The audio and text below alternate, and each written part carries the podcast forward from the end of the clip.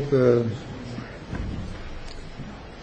معمولا رسمه که بعد از سفر حج خیلی سفرنامه می نویسن از خاطرات سفر حج و اینا میگن. حالا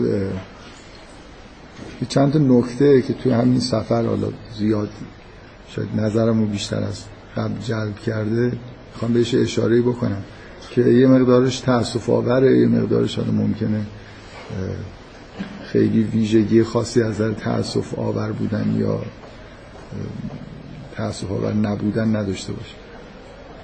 من یه مقدار هر دفعه که میرم حج ناخداگاه آدم اونجا وقتی که میره به این مسئله اختلافات بین شیعه و سنی و اینا فکر می‌کنه.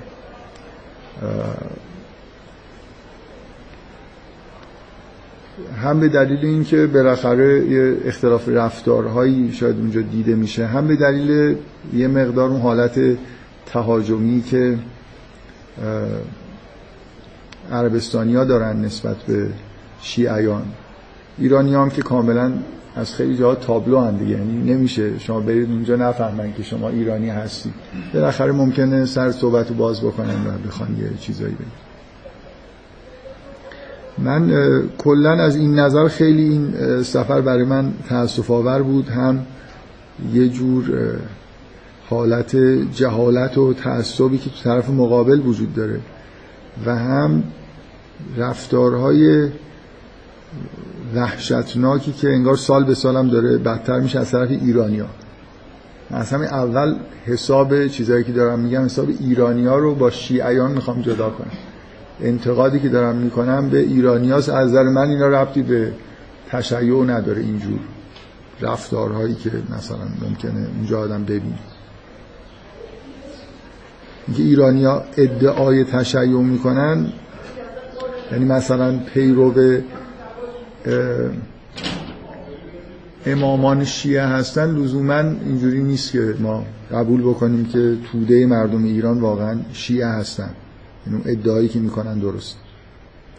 از جهالت اونا من برخوردهایی که توی این سفر داشتم اینه که قبلا هم شاید تو این جلسات اشاره کردم حالا این دفعه شاید به طور خاص پیش اومد که حالا یکی دو نفر با من صحبت کردن در طول این سفر که یه مشت حرفایی بهشون زده شده در مورد شیعه و اینا همه رو باور می‌کنن. که مثلا ادعاهای شیعه چیه؟ آدمایی نیستن که بیان تحقیق بکنن ببینن واقعا شیعیان چی میگن. علماشون هم بهشون یه حرفای عجیب و غریب و وحشتناکی در مورد تشیع می‌زنن. منم روزای اولی که توی مدینه بودم یه نفر از من پرسید که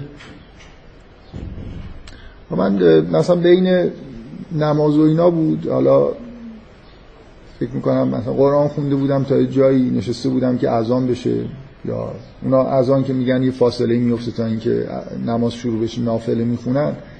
یکیشون یه کتاب حدیث داشت ازش اجازه گرفتم کتاب حدیث رو نگاه کردم. بعد بهش پس دادم. دوباره فکر کنم قرآن برداشتم. برگشت به من گفت که گفت که شما این قرآن رو قبول دارید. من گفتم آره. با خیلی با شک و تردید به من نگاه کرد. گفت شما همین قرآن رو می‌خونید گفتم آره. گفت شما نمیگید که یه قرآن حضرت فاطمه هست که تو ایرانه و این قرآن نیست و این حرفا؟ گفتم نه. اصلا باورش نمیشه یعنی مثلا هیچ سرش تکون می‌داد و می‌گفت که یعنی فکر می‌کرد که من دارم مثلا یه چیزی رو شیعیان رو هم به این می‌شناسن که اینا راستش نمیگن. یعنی ببینید یه جوری اینا رو انگار چیز کردن بهشون آموزش دادن. از یه طرف بهشون گفتن که از اینا اگه بپرسید راستش رو نمیگن برای خاطر اینکه قانون تقیه دارن و فلان و این حرفا. بنابراین دیگه شما هر چقدر هم بهشون توضیح بدید و قسم بخورید بهشون اثر نمی‌ذاره. بعد هر چی دلشون می‌خواد بهشون میگن. اینکه ما که تو ایران هستیم نه این قرآن رو می‌خونیم نه نمی‌دونم یه بار یه دفعه قبل که من رفته بودم یکی از ترکیه بود. می‌گفت که شیعیان که نماز نمی‌خونن. یه یه عده شیعیان خاصی توی ترکیه هستن که خیلی خوب وضعشون بده. یعنی ادعای تشیع می‌کنن. در واقع یه جور مکتب صوفیگری و دراویش و اینا هستن که واقعا شر و رعایت نمی‌کنن. من این اون لحظه به ذهنم نرسید. در این نکته که می‌خوام بگم اینی که من باید به این آدم این جوابو می‌دادم. شاید واقعیت داشته باشه که این حرفا زده شده. شاید یه آدمی همین الان توی ایران بره بالای منبر یه جای خصوصی و یه همچین خوزعبلاتی رو بگه. اینکه این قرآن قرآن اصلی نیست و نمی‌دونم قرآن یه چیز دیگه است و توی قرآن پر از حرف اسم حضرت علی بوده که حذف کردن و از این حرفا. احتمالا شما به صورت شایع و اینا این حرفا رو شنیدید. ولی من چیزی که به ذهنم رسید باید بهش می‌گفتم که ما تو ایران تو منطقه کردستان یه عده اهل سنت داریم که اینا شیطان پرستن. رسما برای ابلیس یه مقامی قائل هستن و از این حرفا. حالا شما خوشتون میاد که ما به حساب اینکه یه آدم سنی پیدا کردیم بالای کوه که شیطان پرسته کلا بگیم که سنی ها شیطان پرستن. اگه یه آدم شیعه ای نمی‌دونم یکی از علمای شیعه میگن تو قرن نمی‌دونم فلان ادعای تحریف قرآن کرده رسما هم تو کتابا این ادعا رو نوشته و این حرفا.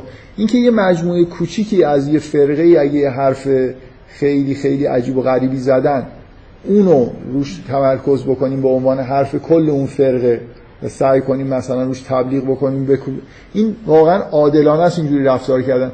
خب اگه ما الان بریم توی جهان اهل تسنن بگردیم می‌دونید چقدر حرفای عجیب و غریب و انحرافی زده شده؟ بیایم اینا رو مثلا فرض کنید توی جلسات سمپاشی برای اهل سنت بگیم آره اهل سنت اینو میگن. میگن شیطان موجود خوبیه دلیل یه کتاب هم بیاریم از یه جایی بگیم بیا اینجا هم نوشته. برای از اون ور جو به شدت اینجوریه. که می‌گفت یکی به من توی مسجد این تو اتفاق تو مسجد نبی افتاد. بعدا تو مسجد حرام یه نفری که خیلی دیگه منو محکوم کرد و اصلا دیگه کلا می‌گفت که شما میگید دوازده تا امام ولی بینشون پیغمبر نیست. مثلا پیغمبر رو شما قبول ندارید. بعد یه چیز دیگه گفت که گفت می‌گفت آره ما خدا رو میپرستیم. شما جاش دوازده تا امام دارید. اینا اله های شما هستن. یعنی به وضوح خب پس مشرکید دیگه. یه چیز عجیبی هم که گفت گفت من خودم توی تهران قبر ابو رو دیدم که مثلا حالت زیارتگاه و اینا داره. من گفتم والا من نمی‌دونم. من ندیدم. حالا نمی‌دونم یه چیزی هست. بنای یادبودی برای ابو لولو ساختن. برای اونا ابو لولو این موجود خیلی شیطان صفتیه که خلیفه رو مثلا ترور کرده و اینا. من می‌دونم که تو ایران احساس خوبی ممکنه نسبت به ابو لولو خیلی یاد داشته باشن. یا در سال مرگ عمر بعضیا در محافل خصوصی ممکنه جشن بگیرن. ولی اینکه مقبره‌ای برای ابو لولو در تهران وجود داشته باشه این دیگه حالا خودش اصرار می‌کرد میگه من خودم دیدم. در حال از اون در که اینجوریه. یعنی یه مجموعه حرفایی که شما هر چقدر انکار بکنید یه سری اطلاعات بهشون داده شده که ذهنشون کاملا بسته است و از در اونا واضحه که ما هیچ کدوم عقاید اسلامی رو قبول نداریم و مثلا یه سری عقاید انحرافی رو جاش مثلا جایگزین کردیم. خیلی خیلی دید منفی عجیبی دارن و فکر می‌کنم دولت عربستان فشار میاره یه جوری که هنوز ایرانی ها راه دارن. اگه این تیپ آدمایی به حساب علماشون کار دست اینا باشه فکر نمی کنم ایرانی ها رو کلا راه بدن. بنا به آیه این نول مشتکون نجس که میگه که اینا رو به مسجد حرام راه ندید اینا کاملا احساسشون نسبت به شیعیان اینه که اینا یه موجودات مشرکی هستن. حالا به هر حال این از اون ور. بعد حالا از این ور رفتارهایی که آدم از ایرانیا می‌بینه. من این دفعه این چیز رو داشتم شانس یا بدشانسی رو داشتم که چون با اعزام هیئت علمی رفتم توی هتلایی بودیم که مثلا عمره دانش آموزی هم اونجا بود. و من نمی‌دونم از چند تا مثلا مثال بگم که چه رفتارهای عجیب و غریبی این که ایرانیا به نظر من اونجا رفتارهای بدی انجام میدن که اینا چی کار می‌کردن اونجا و چه مقدار اختشاش ایجاد می‌کردن. مثلا یه عدهشون با هم دیگه قرار گذاشتن. بچه‌ان دیگه حالا به هر حال مثلا بچه‌ای نمی‌دونم دوم سوم دبیرستانن که چه مقطعی رو میارن. من با یکی دوتاشون صحبت کردم سوم دبیرستان بودن. یه عدهشون با هم دیگه قرار گذاشتن که توی سعی بین صفا و مروه یه دفعه شروع کردن به شعار یا سارات الحسین دادن. حالا مثلا می‌خوان انتقام امام حسین رو احتمالا از کلا از اهل تسنن بگیرن دیگه.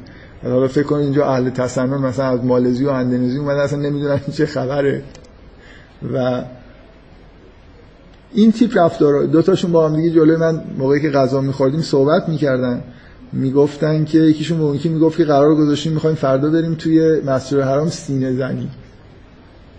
یکی می‌گفت که حالا چرا مثلا سینه زنی مثلا روزخانی اینا که راحت تره می‌گفت نه سینه زنی حالش بیشتره. دقیقا جملهش این بود که سینه زنی حالش بیشتره. می‌خوام برن تو مسجد حرام حال کنن.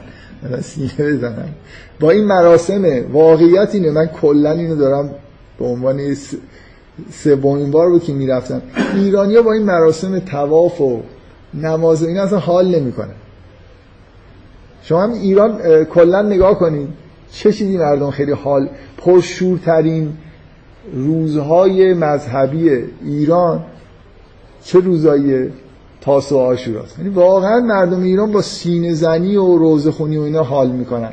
با اون عبادت هایی که بقیه مسلمان ها واقعا شما می‌بینید حال می‌کنن. من این نماز صبحی که توی مدینه مخصوصا حالا مسجد حرام هم همین جوریه ولی مسجد حرام چون محل تواف و ایناست شاید خیلی به اون وضوحی که تو مدینه دیده میشه این دیده نشه. دو ساعت قبل از نماز صبح شما برید توی مدینه نبی توی اون چیز توی مسجد نبی واقعا این بخش بزرگیش پره. مردم از دو ساعت میان اونجا میشینن تا موقع اذان صبح که نماز بخونن. حالا توی این مدت نماز شبشون رو می‌خونن ذکر میگن عبادت قرآن می‌خونن. ولی یه شور و شوقی آدم می‌بینه توی این آدما که مثلا نماز جماعت انگار خیلی بهشون مزه میده. ولی ایرانیا با این چیزا حال نمی‌کنن. نه با تواف حال می‌کنن نه با نماز خوندن حال می‌کنن نه قرآن هم که خب چون به زبان بیگانه است خیلی هاشون واقعا به این دلیل که شاید خوب نمی‌فهمن خیلی کمتر شما می‌بینید اونجا ایرانی ها مثلا نشسته باشن در حال قرآن خوندن هستن و من نمیگم که نیستن قطعا. من ایرانی خوشبختانه در حال قرآن خوندن در حال تواف دیدم. که آقای ایرانی واقعی تواف هم خلاصه خیلی کارهای معقولی انجام نمیدن یا از کار چیزی نمی خیلی هاشون این چیزایی میگن که از در بقیه مسلمان شاید درست نباشه. که جدای از ذکر خدا و این حرف هست. من موقع تواف سه تا از این دانش آموزا رو دیدم که نمی‌تونم اداشون رو در بیارم. که چی داشتن می‌گفتن به هم دیگه؟ اینی که تو خیابون دارن راه میرن. داشتن برام یه چیز تعریف می‌کردن. من توی سه تا سفر تا ندیده بودم که کسی موقع تواف حرف بزن. بلند بلند همینجوری که تو خیابون مثلا چون شلوغ هم هست مجبورن صداشون رو ببرن بالا. خیلی این دفعه بیشتر از دفعات قبل اذیت شدم. شاید به دلیل اینکه با عمره دانش آموزی همراه شده بودم یه زمانی رفته بودم که این تیپ چون این واقعیتش اینه ببینید حالا جمهوری اسلامی چه سیاستهایی داره که این کارا رو می‌کنه؟ اون جدای از این بحثه. ولی اکثریت قاطع مردمی که میان اونجا واقعا با خواست قلبی خیلی شدیدی که خودشون داشتن اومدن. جریانی نیست که اینا رو حل بده به سمت یعنی اهل این کارن که اومدن. شاید یه عمر پسنداز کردن که مثلا بتونن بیان یه سفر عمره. ولی دانش آموز ایرانی اصلا ممکنه حال این کارا هم نداره. ولی خب دیگه یه جر... جمهوری اسلامی پر از از این جریان هاییه که یه عده رو مثلا فرض کنید ببرن عمره. حالا به هر منظور. اینکه خیلی از این آدمایی که اونجا هستن اصلا به نظر میاد که انگار حتی برای اون هفت دور تواف چیزم خیلی رغبت ندارن. همینجوری با یه برنامه ای اینا رو آوردن. نه خیلی هاشون شاید پولی ندادن یا خیلی کم پول دادن. برای من نمی‌دونم. این یه باعث میشه که من فکر می‌کنم اگه این جریان ها نباشه باز ایرانی یه خورده خالصتری شاید اونجا برن. ولی الان که یه عالمه از ادارات و نمی‌دونم مؤسسات و اینا عمره شده یه برنامه مثل برنامه تفریح و تور و این حرفا که گاهگداری مثلا حتی مجانی ممکنه یه عده بتونن برن بیشتر شاید از دفعات قبل به چشم من اومد که چقدر رفتارهای بیادبانه ای از ایرانیا سر می‌زنه که حالا شما هزار تا کتابم بنویسید اینا رو دیگه نمیشه پاک کرد. این تجربه ای که مردم سایر کشورهای اسلامی تو وسط مسجد الحرام از آشنایی با ایرانیا دارن می‌کنن. چون مخصوصا اینکه ایرانیام لباس پوشیدنشون و رفتارشون کاملا تابلو دیگه معلومه که اینا ایرانی و این کارا رو دارن می‌کنن. یه بار نشسته بودم قرآن می‌خونم تو مسجد الحرام. غاه غاه صدای خنده اومد. بعد از این ماجرا بود. فقط سرا برگردم اینم اینم ایرانی دیدم. بله. دو تا دانش آموز با مسئولشون به وضوح یکیشون یه آدم مسلمتری بود که احتمالا مسئول تورشون بود. نشسته بودم می‌گفتن و میخندیدم من والا تو این سه دوره اولین بار بود می‌دیدم یه نفر تو مسجد الحرام بگو بخنده اصلا نمی‌دونم. بقیه واقعا کارهای دیگه دارن می‌کنن. اگه نگم صد درصد دارن عبادت می‌کنن ولی این حالت بعد دیگه ما اونجا بودیم شب سال نو هم شد و خلاصه. فقط سفره هفتچین هفتسین نچیدن. ولی مثلا آجیل و پسته و نمی‌دونم شیرینی پخش بکنن و خلاصه دیگه. یعنی وسط مسجد الحرام یه مراسم سنتی امسال تو ایران هم ظاهرا خیلی از این خبرها بوده. ولی کلا من هیچ مشکلی ندارم برن تو هتل یه جشن سنتی خودشون بگیرن و اصلا ایرانی ها انگار نمی‌فهمن که مسجد الحرام یه جاییه که خیلی کارا رو نباید کرد. یعنی وقتی که نمی‌دونم اسمشو می‌ذارن حرم ام نمی‌دونم یه جاییه که شما حق ندارید سید بکنید خیلی کارا اونجا تحریم شده یه حسی آدم باید داشته باشه وقتی وارد اونجا میشه که باید این رفتار متمایز با رفتار بیرون این حرم داشته باشه. و ایرانیا به نظر میاد که نه حرفشون رو می‌زنن میخندن. حالا میگم این دفعه خیلی این تجربه برای من شدید. دفعات قبلم همیشه اینطوری بود که یه موردایی پیش می اومد که رفتارهای ها زننده و خارج از عرف دین در واقع به نظر آدم برسه. ولی این دفعه دیگه اینقدر این شدید بود که من الان امروز داشتم می اومدم هی با خودم کلنجار رفتم که بگم یا نگم. فکر کردم که یه جوری بهتره که بگم. حالا بالاخره یه چیزی که آدم میره تجربه می‌کنه و خیلی تاثیر می‌ذاره رو آدم بعد نیست که گفته بشه. و این به نظر میاد این جریان هی داره تشدید میشه. یعنی هی مدام از طرف نظام مثلا فرض کنید که این حج و زیارت و اینا هی داره امکانات این فرمی که به یه عده آدم فرصت های خاص برای عمر رفتن مخصوصا داده بشه به وجود میاد. نتیجهش اینه که هی آدما رفتارهای عجیبتر و بیشتر خارج از عرف انجام میدن. حالا من به این مناسبت حالا شاید تحت تاثیر همین رفتارهای عجیب و غریب و بعد بحثایی که بین خودمون اعضای مثلا کاروان یه خورده من با چند تا از دوستانم اونجا بحث کردم که هم واقعا من با آدمای هیئت علمیایی که اونجا بودن همه یه جور احساس سرفکندگی از بعضی از چیزهایی که حالا من اینایی که گفتم به چشم خودم دیدم. حالا یه عده چیزهای دیگه هم خب تعریف می‌کردن که من لزوم نمی‌بینم که اون رفتارهایی که اونا دیده بودن. من با همه کسایی که صحبت کردم اونایی که حالا صحبت دوستانه هم اتاق و اینا واقعا احساس یه جور سرفکندگی بهشون دست داده بود از اینکه این چه وضع. مثلا فرض کنید ما ادعای تشیع می‌کنیم ادعای برحق بودن می‌کنیم. بعد این رفتارهایی که مردم میرن اونجا انجام میدن خب یه جوری فکر می‌کنم که قابل توجیه نیست. واقعا یعنی شما با هیچ متر و معیاری نمی‌تونید برای سایر مسلمان حتی برای خودتون توجیه بکنید که این رفتارا معنیش چیه و چه ارتباطی به مسائل دینی داره. من یکی دو تا نکته فقط می‌خوام بگم که اینا بیشتر جنبه خاطرات سفر نیست بیشتر جنبه نظری داره ولی به همین موضوع مربوط میشه.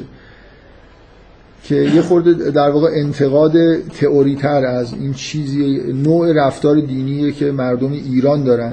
من شدیدا اصرار دارم بگم که مردم ایران کلمه شیعه رو واقعا تحت شرایطی میل ندارم برای اینجور رفتارا به کار ببرم.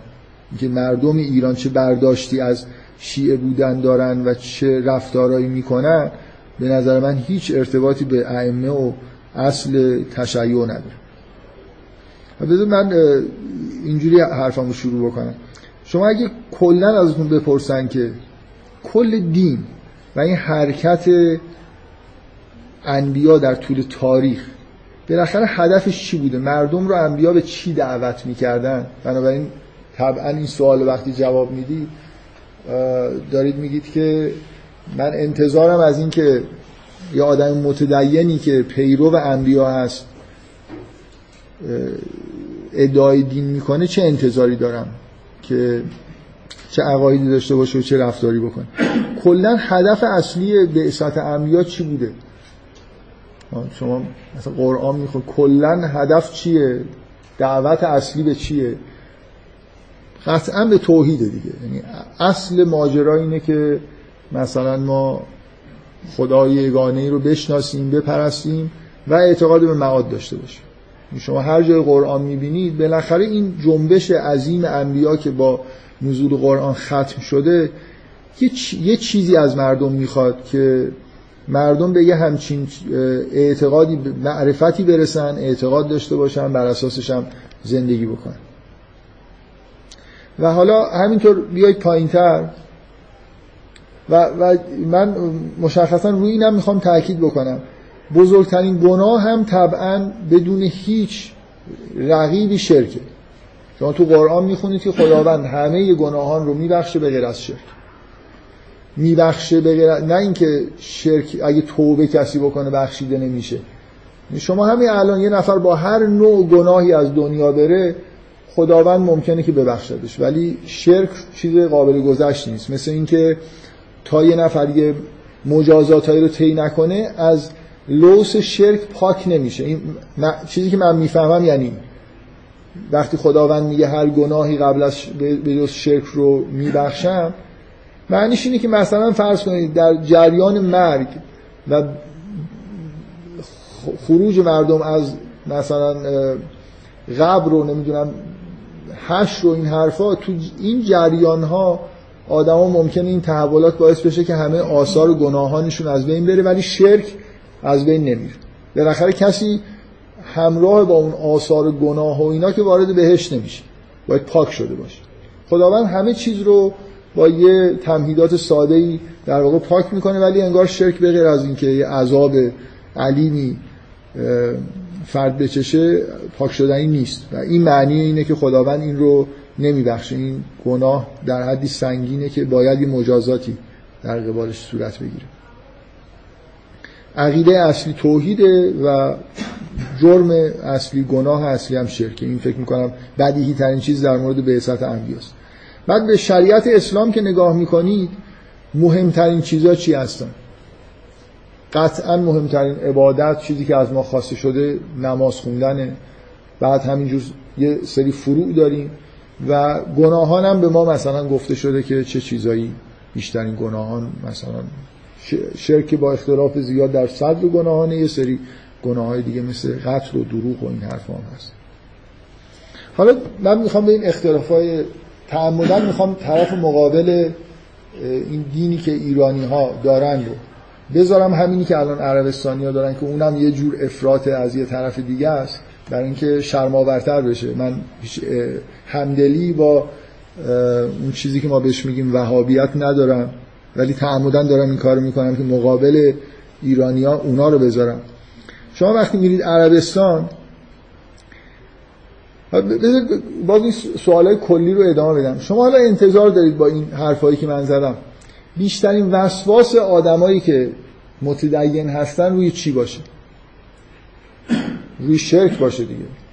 یعنی شما انتظار دارید مثلا علمای دین بیشترین تذکراتی که به مردم میدن در مورد شرک و توحید باشه.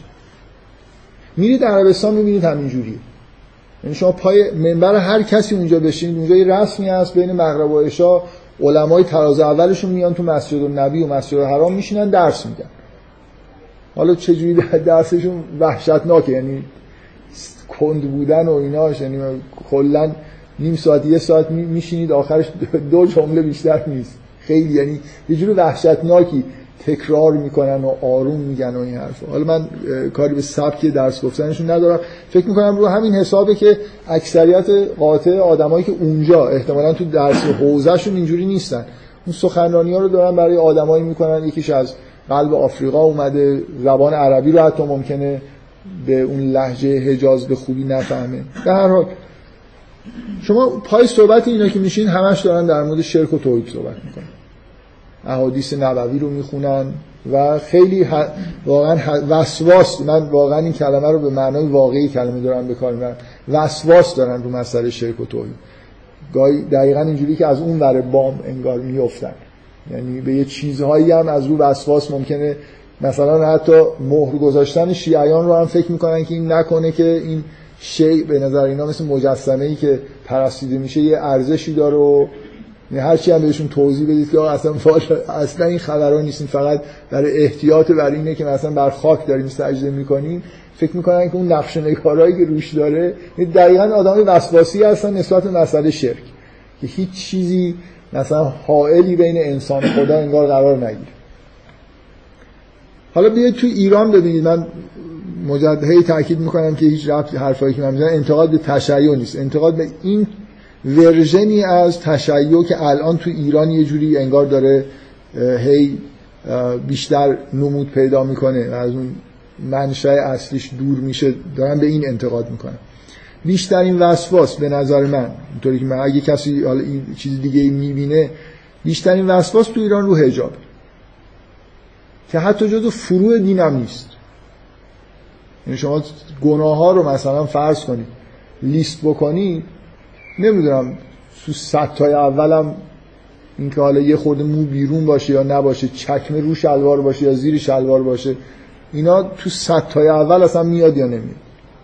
یک بار شنیدید توی برنامه های تلویزیونی یا بالای منابر به مردم اختاری بکنن که فلان رفتاری که می‌کنین ممکنه نزدیک بشه به شرک.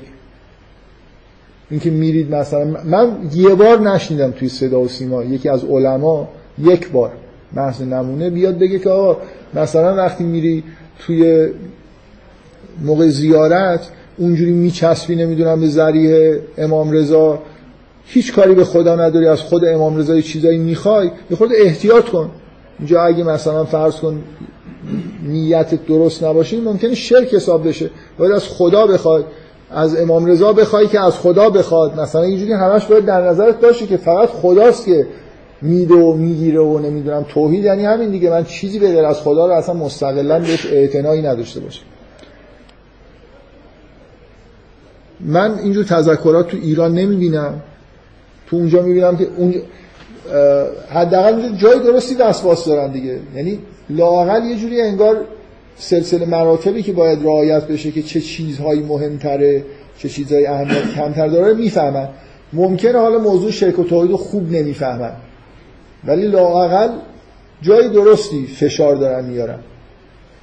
و کمتر اونجا مسئله دارن با اینکه حجاب چجوری رعایت بشه نشه نمی‌دونم یه نفر ریش داشته باشه نداشته باشه. شما توی ایران واقعا یه آمار بگیرید ببینید مثلا بیشترین فشار و تاکید و اینا الان روی چه چیزایی عبادت ها همین الان فکر کنم هیچ کدومتون منکر نیستید. مهمترین مراسم مذهبی که توی ایران برگزار میشه عزاداری که اصلا جزء دین اسلام نیست.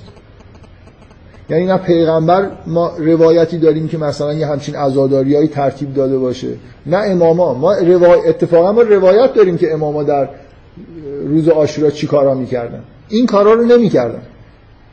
نه سینه زنی جزء سنت انبیاست نه زنجیر زنی جزء سنت انبیاست. نه این علم و کتل از عربستان و مثلا میراث ائمه است. اینا از قفقاز اومده اونا نمی‌دونم از عراق اومده. عراق ما قبل از مسلمون شده. کلا اینا بیشتر آداب سنتی قبل از اسلامی که تو این منطقه بوده جمع شده تبدیل شده به همچین مراسم.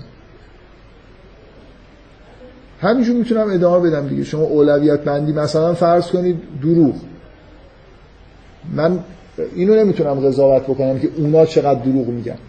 مثلا اگه بخوایم با عربستانیا قضاوت بکنیم مقایسه بکنیم ایرانیا رو. ولی اینو می‌تونم شهادت بدم که ایرانیا اصلا هیچ احساس بدی به نظر می‌رسه نسبت به دروغ گفتن ندارن. اونقدر که نسبت به حجاب دارن. تأکیدی که روی حجاب دارن. اینا همه سوال برانگیزه. ببین من چیزی که می‌خوام بگم اینه که من قبول ندارم که عربستانیا که میان مثلا به نماز خیلی اهمیت میدن به توحید خیلی اهمیت میدن خیلی نزدیک به اون چیزی هن که باید باشن. ولی لاقل اداشو دارن در میارن. ایرانی ها اداش هم در نمیارن. نه منظورم می‌فهمید یا نه. لاقل اونا فهمیدن که چی مهمه چی مهم نیست. نماز مهمه. حالا دارن اداشو در میارن که به نماز خیلی اهمیت میدن. ممکنه من من چیزی که صادقانه دارم میگم خیلی کم تو این سفرهایی که اونجا رفتم مثلا حالا اعراب یا غیر اعرابی رو دیدم که خیلی با حال عبادت بکنن خیلی کمیت کمی عبادت می‌کنن. یعنی مثلا میان دو ساعت اونجا میشینن 700 هزار تا مثلا فرض کنید ذکر میگن که آدمی که هزاران هزار ذکر با سرعت توی یه مدت کوتاه میگه من باورم نمیشه که این آدم خیلی الان داره عبادت باحالی می‌کنه. من یادم نمیاد واقعا دیدم آدمای خیلی باحالم اونجا دیدم در حال عبادت ولی انگشت شمارم یعنی بیشتر به نظر می‌رسه این تاکیدشون روی نماز و حالا دقیقا شما از همینجا می‌تونید بفهمید دیگه. وسواسی که دارن روی مرتب بودن صف. هر وقت شما ببینید که به زواهر یه کسی خیلی اهمیت میده معمولا با شک بکنید که در باطن یه خورده چیز دیگه یه کم آورده که اینقدر به ظاهر. اینقدر که اینا روی این چیز تاکید می‌کنن روی این که نمی‌دونم این صفا فشرده باشه منظم باشه و اینا من نمی‌بینم که از حال طرف می‌فهمید دیگه. همین الان از در اومده خودشو با فشار وارد صف می‌کنه بلافاصله الله اکبر رو میگه نمازم که تموم میشه ده بودو خب این من فکر می‌کنم نماز مثلا یه آدمی که اونجا حالا داره نماز خیلی باحالی می‌خونه معمولا اینجوریه که بعد از نماز حالا به این راحتی دل نمی‌کنه بره. خیلی من کلا رفتارهایی که اونجا می‌بینم خیلی این شکلی برای من نبوده که احساس کنم که اونا این تأکیدی که روی نماز دارن و مرتب نماز می‌خونن پنج وقت سر وقت با جماعت خیلی با نظم و ترتیب نماز می‌خونن معنیش اینه که اونا خیلی نزدیک به حالت های ایدئال عبادت کردن هستن که از ما خواسته شد ولی در مورد ایرانی ها نکته اصلی اینه که اصلا انگار نفهمیدن که دین ازشون چی خواسته. این اصلا متوجه نیستن که این عزاداری یه چیز خیلی خیلی فرعیه. حالا من نمی‌خوام بگم که خوب و بد بودنش فرمش که مطمئنا اشتباه حالت افراطی داره. ولی کل عزاداری خب حالا مثلا ما یه اختلافی داریم با اهل سنت سر مسئله جانشینان پیامبر و قدر جانشینان پیامبر رو که حاملان اصلی پیام نبوت بودن ندونستن مسلمونا و یه عده به اسم شیعیان قراره که آدمهایی باشن که اون خط اصلی در واقع بعد از پیامبر رو شناختن و ازشون پیروی می‌کنن و قدرشون رو می‌دونن. اصلا عاشق اهل بیت هستن. خب قطعا اگه کسی عاشق اهل بیت باشه از اینکه اینا باشون بد رفتاری شده و شهید شدن در سال روزش مثلا ناراحت. خب یه حالت عزایی هم برای بزرگداشتشون مثلا فرض کنید سالانه مخصوصا برای امام حسین که یه جوری واجبه که حتما این زنده نگه داشته بشه یه مراسم عزایی حالا با همون سبکی که توی روایات هست که ائمه چجوری عزاداری می‌کردن برگزار بشه. ولی اصلش چیه؟ اصلش اینه که ما میگیم که اینا حامل پیام اصلی بودن و شیعه بودن یعنی که از اون پیام پیروی بکنیم دیگه. پیام عزاداری که نبود که ها.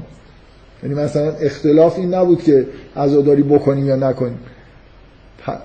پیام اختلاف سر مسائل مربوط به همون شرک و توحید بود که مثلا فرض کنید زیر بار ظلم رفتن توی جامعه ای که یه آدمی که وچه اله خلفایی اومدن که زور میگن و ظلم می‌کنن و جانشینان واقعی پیغمبر نیستن. زیر بار این زور رفتن یه جور شرکه. بنابراین ما زیر بار زور مثلا یه حاکمی که اهل جوره نباید بریم. شما نوع رفتارهای اختلافایی که بین شیعه و سنی بوده محتوا داشته دیگه. ما باید انتظار داشته باشیم که شیعیان بیشتر از اهل سنت عبادت بکنن بیشتر توحید رعایت بکنن بیشتر به مسائل شرعی و بهتر بپردازن. در این حال دلشون هم برای ائمه تنگ و میسوزه و این حرفا. ولی واقعیتش اینه که اصلا اون محتوای انگار وجود نداره و کل تشیع توی ایران تبدیل شده به محبت دروغین ائمه. برای اینکه من دروغینش واضحه. برای اینکه نمیشه شما بگید من اماما رو دوست دارم و ولی هیچ کاری به اینکه چی گفتن و چی می‌خواستن ندارم. نماز نمازم درست نمی‌خونم. یعنی اون پیام ها رو اون همه زحمتی که اونا کشیدن رو گذاشتم کنار فقط دوستشون دارم اینکه بدیهیه که دروغه دیگه. یعنی دوست داشتن من فکر دوست داشتنی که منجر به هیچ نوع تغییر رفتاری نشه. یه کسی که امام حسین دوست داره ولی به شریعت عمل نمی‌کنه. یا مثلا دوست دوستی امام حسین باعث نمیشه که به خدا نزدیکتر بشه و معرفتش نسبت به خدا اضافه بشه و مبهدتر بشه و این حرفا. قطعا دروغه. یعنی به نظر من دروغ بودن به این معنا که اصلا نمی‌دونن امام حسین چیه. شما یه خورده روزه ها رو شما رو به خدا همین روزهایی که صدا و سیما. حالا من می‌دونم که روزه های خیلی فاجعه آمیزتری هم توی ایران وجود داره که حالا صدا و سیما پخش نمی‌کنه. همینایی که صدا و سیما پخش می‌کنه رو به این منظوری آماری بگیرید ببینید اوج هیجان مردم و گریه کردنشون کجاست. مثلا وقتی اسم حضرت رقیه میاد که گریه کردن برایش مثلا شهادت یه طفل سه ساله است که خیلی چیز دیگه مسئله انسانیه. اینجا خیلی اتفاقا در مورد حضرت رقیه مسئله اعتقادی وجود نداره. یعنی اگه من الان بگم که یه بچه سه ساله رو توی بوسنی هرزگوینم گرفتن تیکه پاره کردم همونقدر شما متاثر میشید که مثلا فرض کنید در مورد فرق می‌کنه من برای امام حسین چون امام حسینه. چون مثلا در واقع جور جانشین پیغمبره مصیبتی که به این آدم وارد شده من اگه درک عمیقی داشته باشم از مقام امام حسین ممکنه یه جور دیگه متاثر بشم. ولی وقتی برای حضرت علی یه چیزای خیلی دقیقا اون جاهای هیجان ایجاد میشه و معمولا گریه می‌کنن که خیلی پیش پا افتاده است. یعنی مسئله کاملا خارج از مسائل عقیدتیه. مثلا تو گوش یه نفر زدن یا نمی‌دونم حضرت قاسم تازه داماد شده بود نمی‌دونم حضرت علی اکبر جوان بود. این چیزا خیلی گریه برای اینه که آدم جوانی مرده. همونطوری که ممکنه تو خیابون همین آدم یه ببینه یه هجله گذاشتن یه پسر جوانی مرده خیلی ناراحت بشه. من منظورمو میفهمیدم. جایی که می‌خوان اشک بگیرن اشاره به چیزهایی می‌کنن که خیلی محتوای دینی و عرفانی و این حرفا نداره محتوای انسانی خیلی ساده داره. بعد حالا بگذاریم از اینکه حالا اکثر این چیز روزا کاملا نسبت به ائمه و اهل بیت حالت توهین آمیز داره. اینم جدید نیست. همیشه این من خیلی قدیما یادمه که یه بار قبل از این تحولات اخیر که دیگه به سبک روزخانی و نوه خانی و عوض شده همون نوه خانی های سنتی من اینو واقعا خیلی به وضوح تو ذهنم هست که سالها قبل توی یه مراسم آشورایی که توی منزل یه روحانی خیلی محترمی هم انجام می‌شد یه نفر این روزه و شعر رو مثلا می‌خوند از قول حضرت زینب که با ناله و آه و التماس که نمی‌دونم آهسته تر برید که من داغ هفت برادر دیدم. یعنی کل کلا گریه بکنیم برای حضرت زینب داره مثلا یه جور اظهار عجز و فلان می‌کنیم من نمی‌تونم راه برم برای اینکه هفت برادرم جلو چشمم از بین رفتن. این خیلی لازم نیست که شما مقام حضرت زینب رو بشناسید یا مقام مثلا ماجرای آشورا رو درکی داشته باشید از اینکه یه خواهری هفت برادرش رو از دست داده باشه خب همه ممکنه یه احساس ناراحتی بهشون دست بده. من فکر می‌کنم که این نوع رفتارهایی که ایرانیا شما می‌بینید که به محتوای اصلی دین نزدیک نمیشن نتیجه اینه که اون عزاداریاشون هم قبول نیست.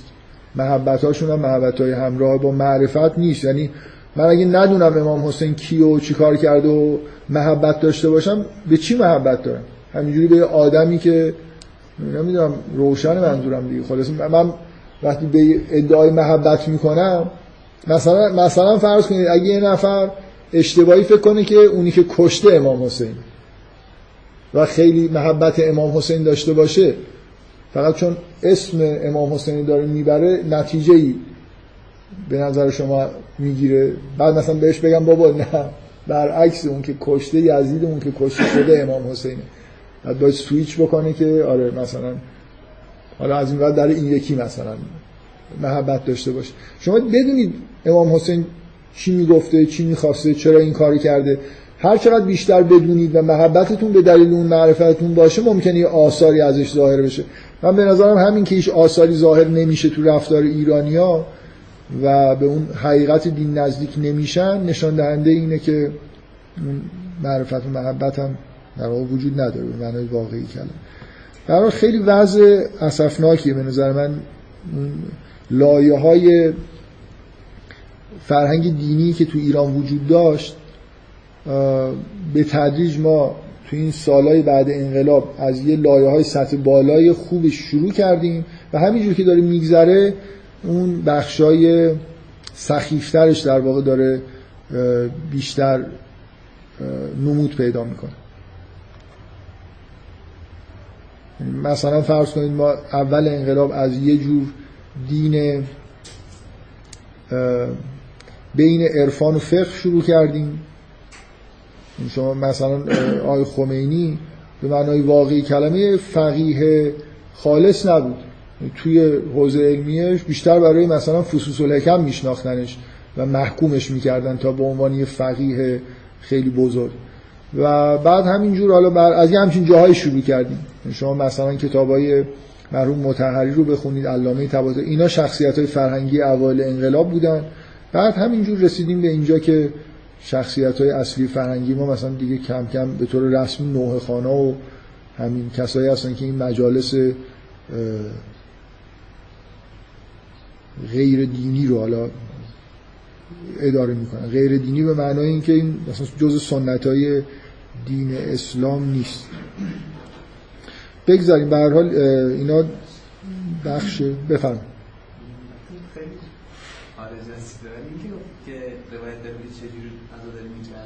بله. توی مفاتیح الجنان حتی فکر می‌کنم یه قطعه ای از توی فکر مطمئن نیستم فکر می‌کنم اون روز آشورا رو بخونید. یه توصیفی از اینکه امام جعفر صادق چه حالی داشت روز آشورا چی کار می‌کرد هست. نه خیلی مفصل. بالاخره ما یه مجموع روایت داریم از توصیه امام ها به عزاداری در روز آشورا و تا حدودی در مورد کیفیتش. خیلی ساده و بدون اینجور شیون و زاری و نمی‌دونم نوه خواهی. اصلا اینا سنت های خیلی خیلی باستانی این منطقه است. جزو من فکر می‌کنم روایت های قطعی داریم از پیغمبر که مکروه دونسته. نوحه و زج زدن بالایی نمی‌دونم قبر مرده و این چیزها از در اسلام رفتارهای مکروهی. همونطوری که سیاه پوشیدن مکروهه. و ایرانی ها یه عشق و چیز علاقه عجیبی به سیاه دارن. اخیرا که یه شاعر نوح خانی هم گفته که سیاه رنگ عشقه. خیلی واقعا خیلی جالبه هیچ جای دنیا فکر نمی کنم کسی سیاه و آبی حالا چه می‌تونم آبی آبی رنگ عشق حالا قرمز ممکنه حالا یه یه خورده رنگ عشق باشه ولی سیاه داره سیاه رنگ مرگ و بدبختی و بیچارگیه چجوری اینا به دلیل اینکه اون اون عشقی که اینا مدعیش هستن لابد رنگش سیاهه دیگه. که نتایجش هم همیناییه که می‌بینیم. در هر حال یه چیزای تاسف آوری واقعا من حیفم اومد. سعی کردم خیلی کوتاه هم صحبت بکنم ولی واقعا هر بار که میرم اونجا و برمیگردم از اینکه ما شیعه هستیم بنابراین دسترسی به بهترین منابع رو داریم. و ازش استفاده نمی کنیم و تبدیل به این موجوداتی شدیم که کاملا به نظر من نظر رفتار دینی عقب افتاده تر از اهل سنت هستیم خیلی تاسف آور باز بذارید من فکر می‌کنم. یه نکته دیگه من حالا یه چیز دیگه می‌خوام بگم. سعی می‌کنم زود تمومش بکنم خیلی رفتی به این ماجرای این سفر و اینا نداره ولی باز هم مربوط این بحثاییه که مربوط به ادعاهای ایرانی ها و به عنوان مثلا شیعیان اهل بیت و این حرفا هست. و قبلا هم جست و گریخته یه جلسه هم کامل در مورد این چیزا صحبت کردم. خیلی علاقه خاصی به این حرفا ندارم ولی میگم نمیشه آدم بره حج و یه خود ذهنش درگیر این مسائل نشه. من یه خاطره ای دارم از یه آدمی که الان نمی‌دونم زنده است یا مرده است. اوایلی که اومده بودم تهران توی مسجدی نماز میخوندم که یه روحانی داشت که خیلی کم میومد بعد یه روحانی جنگ زده ای بود که نابینام بود. و معمولا وقتی که تقریبا همیشه نمازهای ظهر و گاهی نمازهای مغرب که اون روحانی اصلی مسجد میومد ایشون دسپولی بود. در اثر جنگ اومده بود. توی تهران ساکن شده بود اونجا جای ایشون نماز می‌خوند.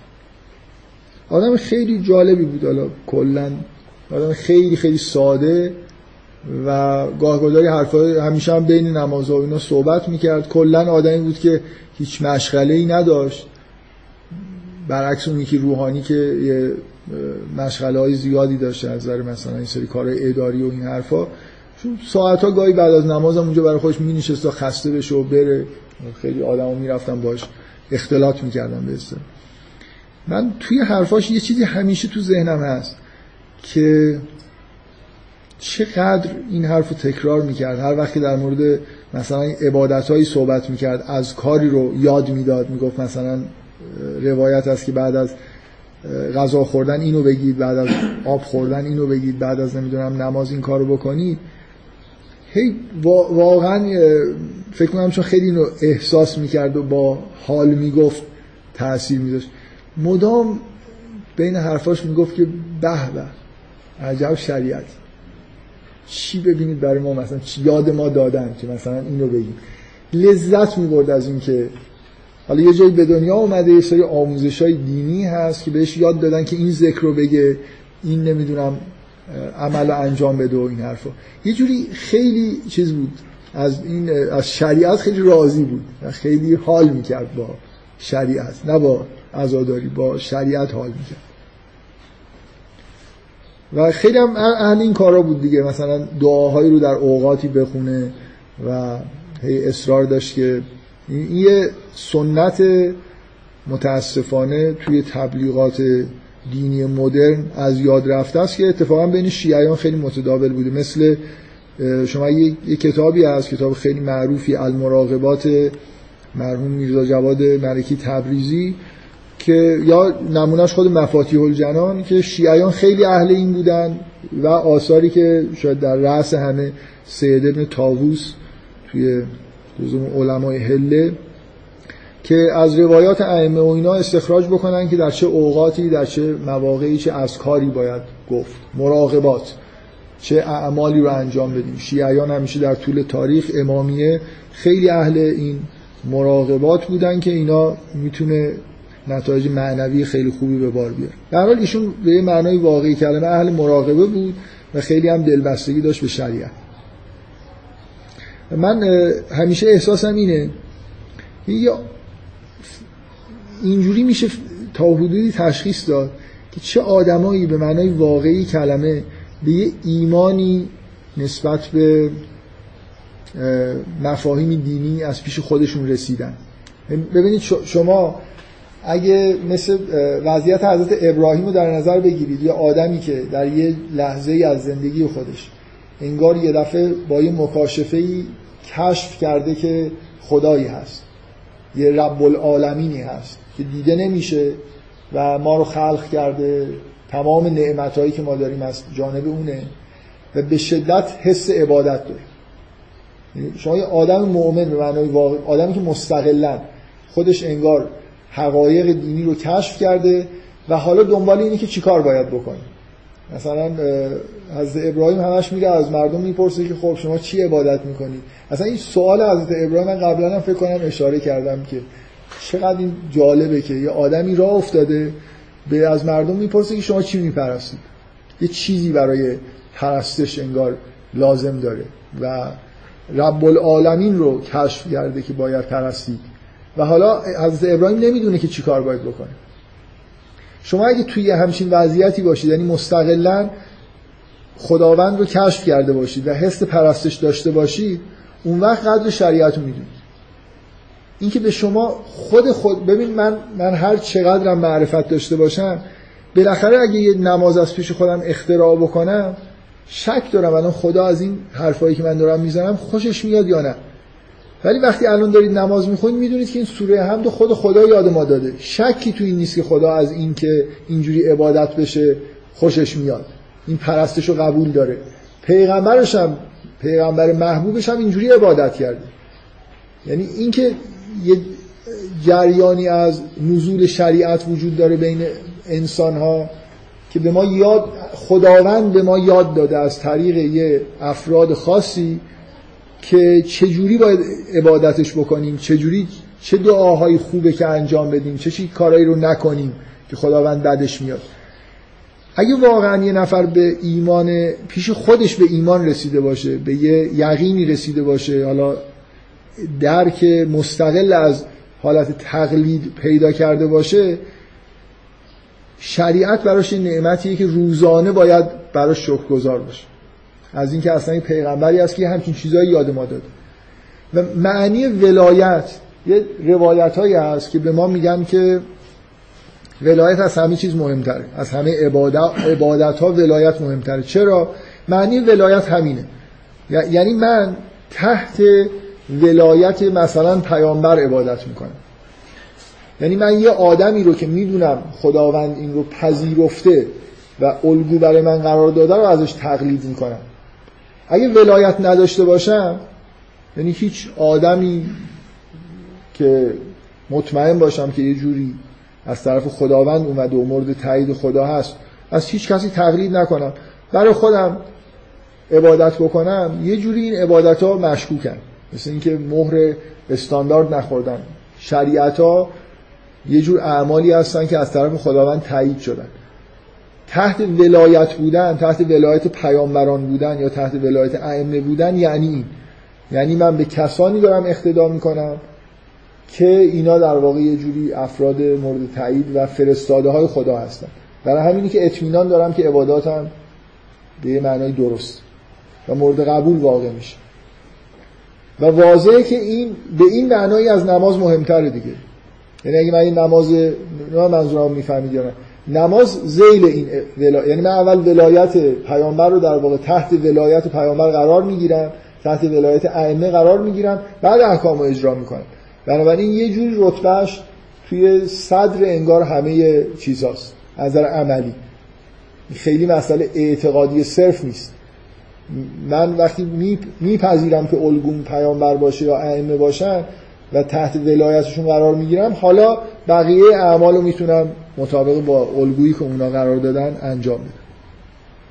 بنابراین این که من اینو می‌خوام اینجوری بگم که اگه کسی از بین ایرانی ها که معمولا وقتی از این حرفا میشنون که شما نه نمازتون بجاست نه نمی‌دونم فلان کار رو انجام می‌دید نه گناه ها رو ترک می‌کنید این چه جور مثلا فرض کن شیعه بودنه میگن از همه مهمتر ولایت ما ولایت داریم. یعنی یعنی چی ولایت داریم؟ یعنی فقط همین که می‌دونید که حضرت علی جانشین بر حق پیغمبر بوده این به این میگید ولایت؟ ولایت یعنی اینکه من ولایت یعنی همون که من شیعه باشم. شیعه یه پیغمبری باشم و شیعه امام. یعنی یعنی رفتارام الگو اونا باشن. بنابراین توجیه این که من هیچ کاری انجام نمیدم و هیچ رفتارم شبیه رفتار ائمه نیست. اینو اینجوری توجیه بکنم. ولی بگم که ولی اما من ولایت دارم یعنی دوباره همون سوال اینه که ما همون حرفمون اینه که ولایت نداری. یعنی اگه واقعا تحت ولایت پیامبر و ائمه باشی اینجوری رفتار نمی‌کنی.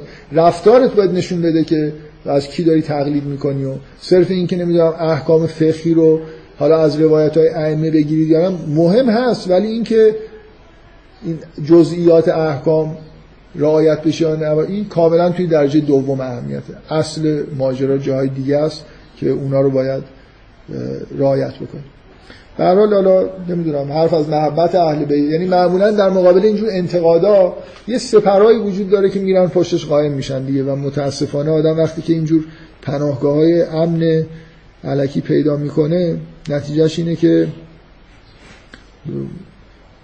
انتقادا درش اثر نمی‌کنه و رفتارش هم اصلاح نمیشه. شما به من هر چقدر اینقدر این واضحه معمولا شما وقتی این انتقادا رو توی یه جمعی از اینجور افرادم مطرح بکنید جواب نمیدن که نه ما نمازمون خوبه توحیدمون بجاست. جوابشون از این دست چیزاست که آره قبول داریم که اونا رو خیلی رعایت نمی کنیم. ولی مثلا ما محبت اهل بیت داریم ما ولایت داریم اونا ندارن و این برتری ماست. و محبتی که به عمل منجر نمیشه. ولایت که اصلا معنیش همون عمل کردنه و همون چیزاست اینا پناهگاه مطمئنی برای پنهان شدن نیست. ولایت من, من, چیزی که از ولایت میفهم یعنی همین. یعنی شما تمام اعمالتون باید من اگه ابراهیم شما اون آدم آقایی که روحانی نابینایی که اون حرفو می‌زد واقعا فکر کنید که مثلا ابراهیم چه زجری کشیده تا بالاخره یه جا پناهی پیدا بکنه که تحتش عبادت بکنه بدونه که عبادت های خوب چه شکلی هن. خیلی چیزا خیلی دعاها چیزا رو خودش باید اختراع می‌کرده دیگه البته ابراهیم چون به سرعت وصل شده به بالا خودش در واقع امام و ولی همه شده ولی این سردرگمی مثل اینکه یه لحظه اگه شما اون سردرگمی رو احساس بکنید که یه آدمی یه حقیقت های عظیمی این شکلی رو درک کرده باشه معاد رو درک کرده باشه و حالا هیچ الگویی نداشته باشه که من چیکار باید بکنم اون وقت می‌فهمید که چقدر مهمه که جایی در یه زمانی به دنیا اومدید که شریعتی هست همه چیز حاضر و آماده. دقیقا هم این فکر کنم این کلمه رو مدام به کار میبردیشون. می‌گفت ببینید چه سفره نمی‌دونم حاضر و آماده ای که مثلا صبح پا میشی می‌دونی چی کار باید بکنی شب میخوابی می‌دونی چه ذکری باید بگی. تقریبا هر بار که صحبت می‌کرد خلاصی یه اشاره هایی به این چیزا می‌کرد. لذت بردن از این به اصطلاح شریعت. و ولایت ائمه که اکثر این چیزا اتفاقا تو روایات ائمه شما کمتر توی روایات مثلا سهاه سته از اینجور چیزا می‌بینید که مستقیما یه مثلا از پیامبر خیلی چیزا نقل شده اهل سنت هم عمل می‌کنن. شما اونجا برید این که مدام مثلا از کار و این چیزا داشته باشن که مقید باشن بهش می‌بینید ولی فکر می‌کنم به اون وسعتی که شیعیان بهش دسترسی دارن نیست. بگذارید. من اینا آثار این سفر حالا بغیر از آثار مثبتش که خیلی من اینا آثار منفیش بوده یعنی دارم یه جوری سعی می‌کنم خودم رو تسکین بدم با این حرفایی که دارم می‌زنم. و هر وقت که میرم این بلا سرم میاد. هر چقدر سعی می‌کنم که گوشه کنار بشینم کسی بهم کار نداشته باشه چیزی نبینم ولی این دفعه دیگه تا توی خود تواف هم رسیده که مثلا موقع تواف ببینم که ایرانیا دارن چه کارهای عجیب و غریب می‌کنن. بفرمایید.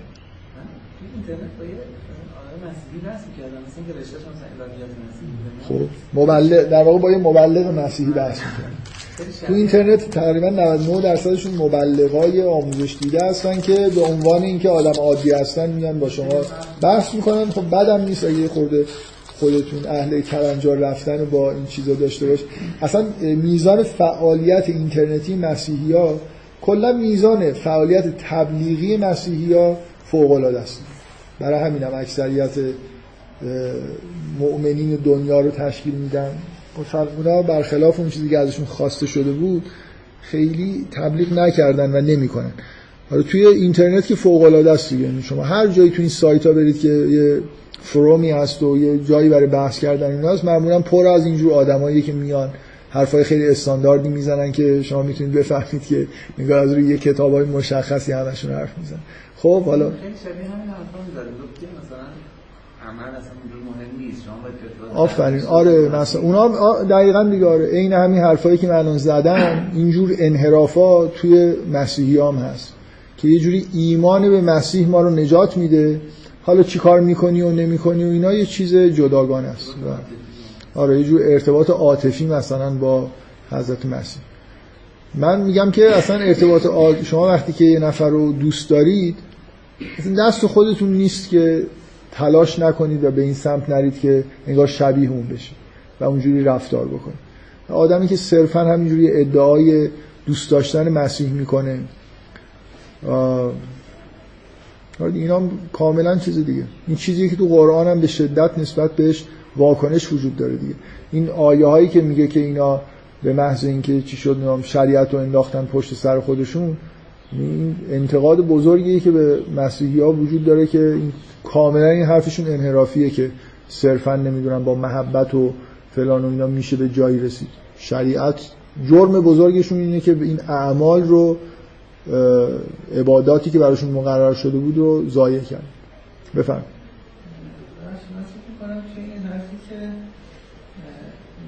که ما بگیم که ما محبت اینها رو داریم یا ولایتش داریم خب اون ولایت نداریم معنیش هم محبت اینها رو داریم ولی عمل نمی کنیم این اشکال داره چون محبت داشته چون حتما عمل می کنیم یه جورایی این فرق درش نماخته است که آدم درونش خیلی یک دست و یه ساختار خیلی منطقی داره. مثلا اینجوری نیست. پس ممکنه یه چیز تا حدی اتفاقی ممکنه. ممکنه یه آدمی محبت داشته باشه ولی مثل یه آدمی که مثلا خدا رو خیلی دوست داره حالا بذارید این اولیا رو بذارید کنار. یه آدمی که واقعا خدا رو دوست داره می‌شناسه ولی جلو خودش نمی‌تونه بگیره. یه رفتارهای بدی هم انجام خب. ولی اون محبت بالاخره آثاری درش داره که ظاهر میشه. گاهی عبادت با حالی مثلا انجام. یا آدمی که واقعا عاشق خداست ممکنه مثلا از یه محرماتی نمی‌تونه خودشو کنار بکشه ولی ممکنه گاهگداری لاغری نماز خیلی با حضور قلبی می‌خونه. یا اگه هیچ کاری نه حرفم اینه هیچ کاری نکنه نه نماز بخونه نه نمی‌دونم عقاید درست حسابی داشته باشه نه از گناهان پرهیز بکنه. این آدم نشان دهنده اینه که از اون دروغ میگه واقعا اینکه محبت داره. نه مثلا نماز نمی‌خونه یه لحظه هایی از یه ذکر خیلی باحالی. یا یاد مثلا شما ببینید که غرق در مثلا یاد خدا شد. و من فکر می‌کنم که تناقضه اگه شما بگید که یه جایی محبتی هست ولی آثاری نداره. هیچ جور اثری نداره. من اینو قبول دارم که درون آدم یک دست نیست. یعنی ممکنه بعضی از گناهان رو به دلیل عادت نتونن ترک بکنن. مثل فرض کنید یه آدمی از دوران جوانیش مثلا الکلی شده. حالا در این حالی که این گناه می‌کرده ولی واقعا یه کارهای خوبی هم کرده و الان خیلی هم عشق خداوند در دلش هست. ولی اونو نمی‌تونه ترک بکنه. باشه اشکال نداره. من اینو میپذیرم که ممکنه پیش بیاد. ولی اون آدم حتما به دلیل اون عشقی که داره یه کارایی می‌کنه. رفتارهایی ازش می‌بینید.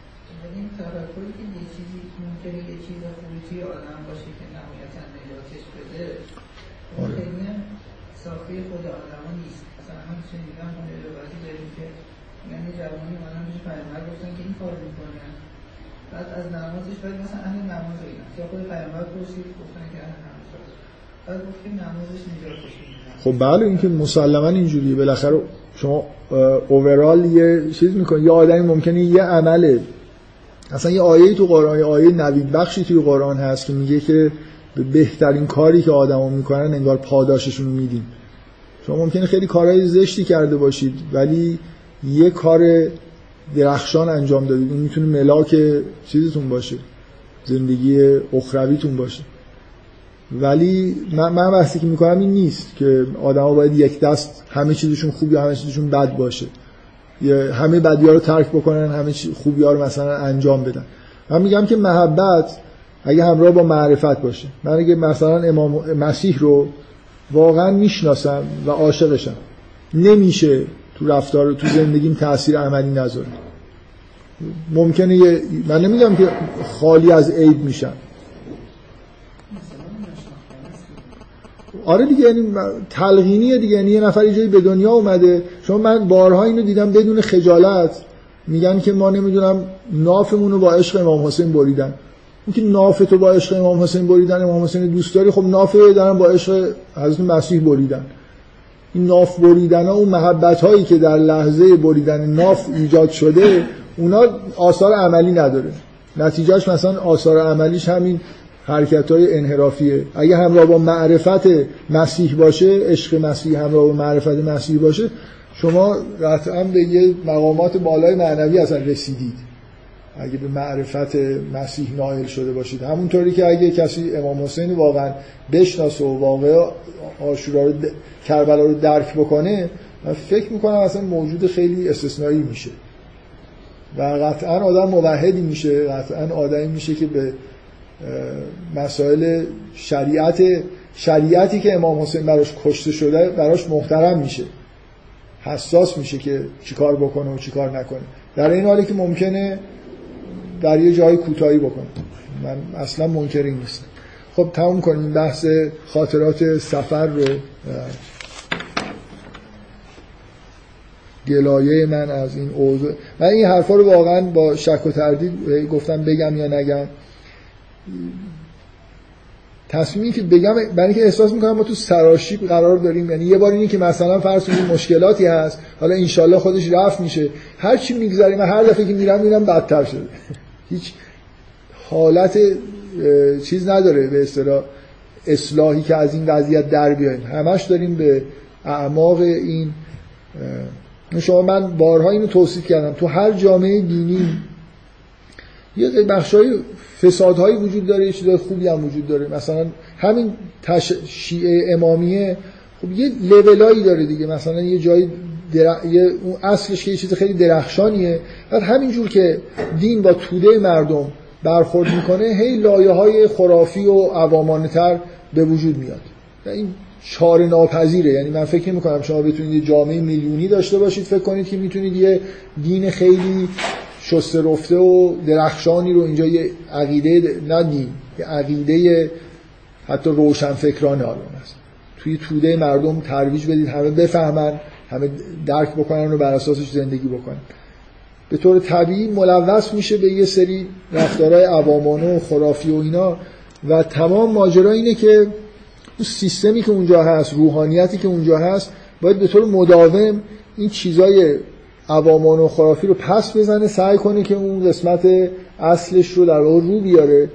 و من به نظرم میاد تو ایران اصلا کار از دست افرادی که این کار رو باید انجام بدن خارج شده. یعنی یه روندهای دیگه به وجود اومده که شما می‌بینید دیگه ترمز بریدن. یعنی یکی دو سال اخیر آدم یه حرفایی میشنوه که واقعا حالت اینکه ترمز هایی که مثلا توسط روحانیون شاید وجود داشت اونا هم همه دیگه انگار کار نمی‌کنه. هر کسی هر کاری دلش می‌خواد می‌کنه و مخصوصا حالا این عزاداری ها فکر می‌کنم چیز دیگه.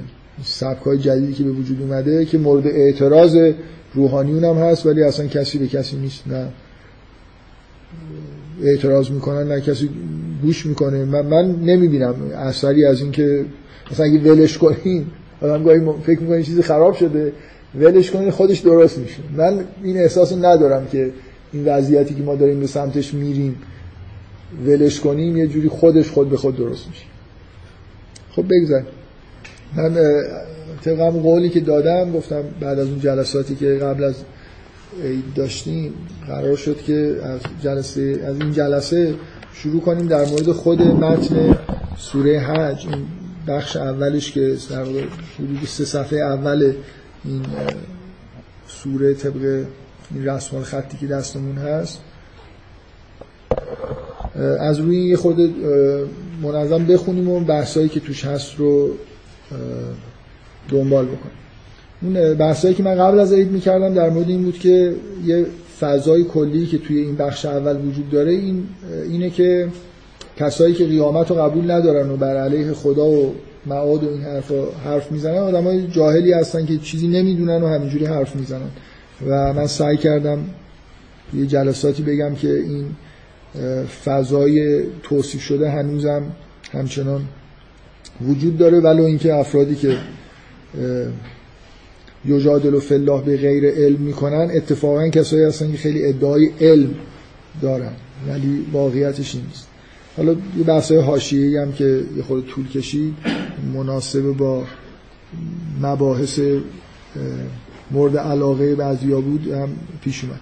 توی ایمیل هایی که رد و بدل میشه توی کیولیست اگه اشتباه نکنم یه نفر پیشنهاد کرد که در مورد موضوع علوم انسانی اسلامی و این حرفا اینجا یه صحبتهایی بکنیم. یا حالا جای دیگه من برداشتم این نبود که توی این کلاس ها باشه یا پیشنهادشون چی بود.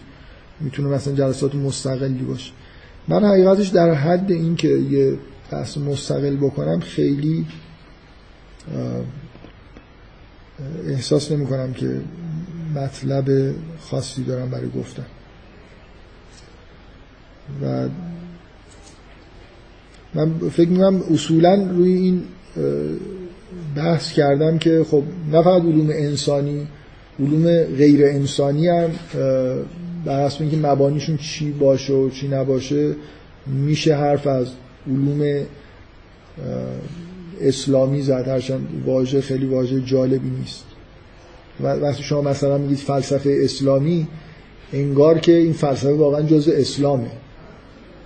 خب این خیلی ادعای بیخودیه. اگه ما مثلا فرض کنید فلسفه ابن سینا یا ملا صدرا رو فکر کنیم که جزء منشأش مثلا فرض کنید اسلام. نمی‌دونم منظورم می‌فهمید و فکر کنم میشه علوم علم های مثلا جامعه شناسی های اسلامی داشت. خود مسلمان ها ممکنه حالا با مبانی فکری خودشون مباحث جامعه شناسی رو واردش بشن و تئوری های متعارضی حتی داشته باشن که قطعا با این جامعه شناسی های موجود هم تعارض داشته باشه. بین خودشون هم اختلاف باشه. بنابراین اینکه ما یه چیزی تحت عنوان مثلا جامعه شناسی اسلامی بتونیم درست بکنیم. بگیم که این جامعه شناسی برآمده از متن مثلا قرآن و اسلام و ایناست این خیلی ادعای چیزیه ادعای عجیب و یه خود کفرآمیز هستن. برای اینکه توش یه مشکلاتی پیش میاد که رفت پیدا می‌کنه به اسلام دیگه. میگن که جامعه جامعه شناسی اسلامی یه پیشگویی بر اساسش کردن که غلط در بنابراین اسلام لابد یه اشکالی داشته. هر آدم مسلمونی با مبانی فکری اسلامی می‌تونه یه نظریه پردازیایی بکنه. همونطوری که یه آدم مارکسیست این کارو می‌کنه. یه جهانبینی کلی داره بر اساسش یه نظریه پردازیایی تو زمینه جامعه شناسی حالا اقتصاد یا هر چیز دیگه ای می‌کنه. یا آدم یهودی هم ممکنه همینطور یه دیدگاه کلی نسبت به جهان داره که طبعا وقتی به جامعه به سیاست به اقتصاد به هر چیزی نگاه می‌کنه اینا هم تو ذهنش هست. بنابراین می‌تونه اینا مبناهای خاصی باشه برای پرداختن مثلا به این موضوعات و نظریه پردازی.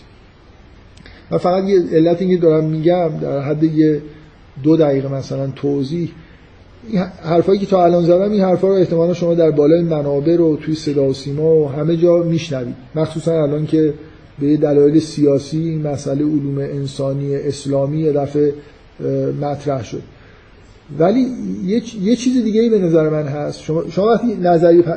منظورم این چیزی که همش میشنوید اینه که مبانی ما با مبانی مثلا الهادیشون تفاوت داره. نگاه ما به انسان چون تفاوت داره با نگاه مثلا فرض کنید مارکسیستا یا نظام سرمایه‌داری لیبرال ها اینا مدل های دیگه ای از انسان توی ذهنشونه. ما این مدل دیگه ای از انسان تو ذهنمونه. بنا به آموزش های اسلامی و دینی که دیدیم. بنابراین نمی‌تونه علوم انسانی اسلامی عین همون علومی باشه که اونا با اون مدل ساختن. معمولا حرفی که زده میشه و موجهه اینه. من یه چیز دیگه می‌خوام فقط اضافه بکنم و وارد بحث نشم. دارم میگم که نمی‌خوام وارد این بحث بشم. خیلی نکته خاصی به نظرم نمی‌رسه که یه سلسله بحث بتونم در موردش بکنم. نکته اینه که شما وقتی نظریه پردازی می‌کنید هم مثل نظریتون از یه مجموعه مبادی شروع میشه و این نتایجی هم داره. نظریه فقط این نیست که من از یه ذهنیات و گزاره شروع بکنم و یه مجموعه گزاره های تحت عنوان مدل یا نظریه ایجاد بکنم. نظریه پیشگویی داره قضاوت هایی در مورد بعضی از چیزها می‌تونه بکنه که این اینها می‌تونه ملاک این باشه که من یعنی من اصلا فرض کنید مبانی نظریه رو نمی‌دونم. به خود پوپری فکر بکنید فکر کنید اصلا این نظریه مدلی پیشنهاد شده. هیچ مبانی هم براش ذکر نشده. و من کاری ندارم به اینکه این نظریه اصلا از کجا اومده و ذهنیت اولیه این آدم چی بوده و چجوری این نظریه به ذهنش رسیده و چجوری استنتاج انجام داده. بالاخره این مدل و نظریه پیشنهادی یه نتایجی داره. آیا این نتایج با اون چیزایی که ما توی متون دینی خودمون می‌بینیم سازگار هست یا نه؟ یه ملاک دیگه من دارم یه چیزی اضافه می‌کنم. علاوه بر اینکه اختلاف بین نظریه, نظریه های متفاوتی که توی زمین های علوم انسانی هست می‌تونه توی مبانی باشه می‌تونه توی نتایج هم باشه. یعنی من می‌تونم بگم این نظریه بیشتر با اسلام سازگاره برای اینکه به این نتایج منجر شده. که مثلا شبیه قضاوتی که قرآن در مورد فلان موضوع داره می‌کنه. و فلان نظریه که مثلا فرض کنید به نتایج دیگه ای منجر شده که مثلا فرض کنید بعضی از رفتارهایی که کاملا خلاف شریعته خوب ارزیابی میشن بنا به اون نظریه یا بی اشکال ارزیابی میشن پس اون نظریه با نظریه اسلامی سازگار نیست. من منظورم رو می‌فهمید دارم اون چیزی که معمولا گفته میشه اختلاف تو مبانیه.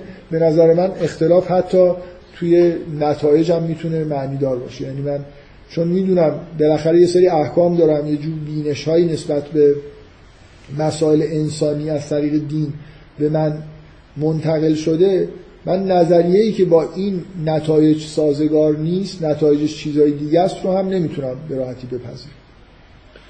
ولی من همیشه فکر می‌کنم من قضاوتم اینه که تا وقتی که این حرفا در حد شعاره یعنی ما یه جامعه یه نمونه از جامعه شناسی مثلا اسلامی پیشنهاد نشده خب خیلی حالا بیایم هی جار جنجال بکنیم که این اسلامی اون اسلامی نیست. بگیم که هی مدام میگن که این چیزای غربی مبانی الهادی داره فیزیکش هم مبانی الهادی داره. و بنابراین اسلامیش بهتر خب درست کنیم دیگه. یه نفر بیاد یه یه چیزی بگه بگه این جامعه شناسی مثلا اولین پیشنهاد بکنه. یه جایگزینی برای علوم سیاسی مثلا غربی ارائه بده بعدا بشینیم در موردش بحث بکنیم. من منظورم می‌فهمید یا نه. حرفا تو حواس دیگه مثل اینکه یه های فلسفی کلی که آیا جامعه شناسی اسلامی می‌تونه وجود داشته باشه یا نمی‌تونه وجود داشته باشه؟ خیلی خب می‌تونه وجود داشته باشه. به نظر من می‌تونه وجود داشته باشه معنی داره. خب حالا به وجود بیارید دیگه بالاخره یه جامعه شناسی بره با مبانی اسلامی. ببینیم یه چیزی قابل تدریس توی دانشگاه به وجود میاد نمیاد.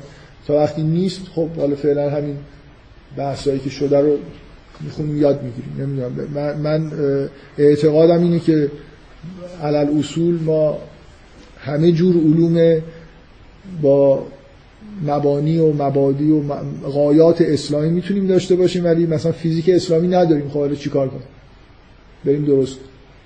بعضی ها حرف از این می‌زنن که فیزیک هم اسلامی و غیر اسلامی داره ریاضی هم خب به معنایی می‌تونه اسلامی و غیر اسلامی داشته باشه. بله؟ خب آره دیگه مگه, مگه این ریاضیاتی که شما می‌خونید از دل فیزیک در نیومده. مسئله ها رو فیزیکدان ها مطرح کردن ریاضیان های مدلایی ساختن. اگه مدلاتون فرق بکنه یه ریاضیات دیگه ای به وجود میاد. نه اینکه تو مثلا جبر نظریه گروه های قضیه اسلامی درست بکنید. یه نظریه دیگه ای به وجود میاد مثلا که براتون جالبه برای خاطر اینکه مشکلات مدل دیگه ای رو داره حل می‌کنه. ریاضیات از نظر طرح موضوع به فیزیک جورایی وابسته است. به همه چیز وابسته است. میشه اینجوری فکر کرد که آره من دیگه وارد بحث تخصصی نمیشم. این نقطه ضعف همه این بحث از نظر من اینه که همش تو هواست. تا نمونه ای کسی نیاره که یه چیز علوم انسانی اسلامی نیاره. خب صرفا بحث جار جنجال در مورد اینکه میشه یا نمیشه و این حرفا من فکر کنم من اگه جای مخالفین علوم اسلامی انسانی اسلامی بودم که بعضی مخالفن میگن اصلا علم که نمی‌دونم اسلامی و غیر اسلامی نداره. جامعه شناسی که اسلامی و غیر اسلامی نداره. روانکاوی هم همینطور لابد. مثلا مثلا من, من الان این نمونه ای که مثال زدم من اگه بخوام قضاوت بکنم که روانکاوی فروید بیشتر با مبانی و غایات اسلامی جوری یا یونگ یا مثلا لکان نمی‌تونم هیچ قضاوتی بکنم. یعنی این سه تا مکتب متعارضی که توی روانکاوی وجود داره توصیفی که فروید از انسان ارائه میده یا یونگ از انسان ارائه میده نمی‌تونم قضاوت بکنم که یونگ مثلا نزدیکتر لاقل به تصور ما از انسان تا فروید. خب این یه جور قضاوت اسلامی من نمی‌خوام بگم نظری یونگ اسلامیه ولی به وضوح اینجا اعتقادات دینی ما هر جور جهانبینی که ما داشته باشیم تو قضاوتمون توی اختلافاتی که بین مکاتب مختلف علوم انسانی و غیر انسانی وجود داره کاملا می‌تونه موثر باشه خیلی چیز واضحی. حالا یه عده تعصب دارن که اصلا ما هیچ جور علم انسانی هیچ چیز اسلامی غیر اسلامیشون نداریم. من اگه جای این آدما بودم برعکس به کسایی که این حرفا رو می‌زدن می‌گفتم آره داریم. ارائه بدید. یعنی توپ تو زمینی کسی باشه که به نظر من خوبه. توپ تو زمینی کسایی باشه که حرف از علوم انسانی اسلامی می‌زنن. باید ارائه بدن دیگه. باید خلاصه یه جایی یه چیزی بیارن. فقط حرف کلی زدن که دردی رو دوانه می‌کنه. من جزء طرفدارای اینم که وجود داره و بحثم اینه که علل اصول وجود داره. الان من چیزی نمی‌بینم که بخوایم مثلا فرض کنیم بر اساس شاله تصمیم گیریایی بکنیم. تموم شد دیگه. بحث الان سر اینه که شاید بخاطر که اصلا قبول نداره که مبنای فلسفی داره. یعنی که یه عالم ببین کسی که قبول نداره که علوم حتی فیزیک جامعه خیلی آدم های پرتی هن و اینا واقعا یه جور آدم های من مثلا تو دانشگاه هم می‌بینم دیگه آدم که اصلا به نظر من نمی‌فهمن رشته خودشونو. عمیق نمی‌فهمن که نمی‌فهمن که مبانی فلسفی داره. مگه مگه میشه مثلا جامعه شناسی بدون مبنای مثلا یه تص...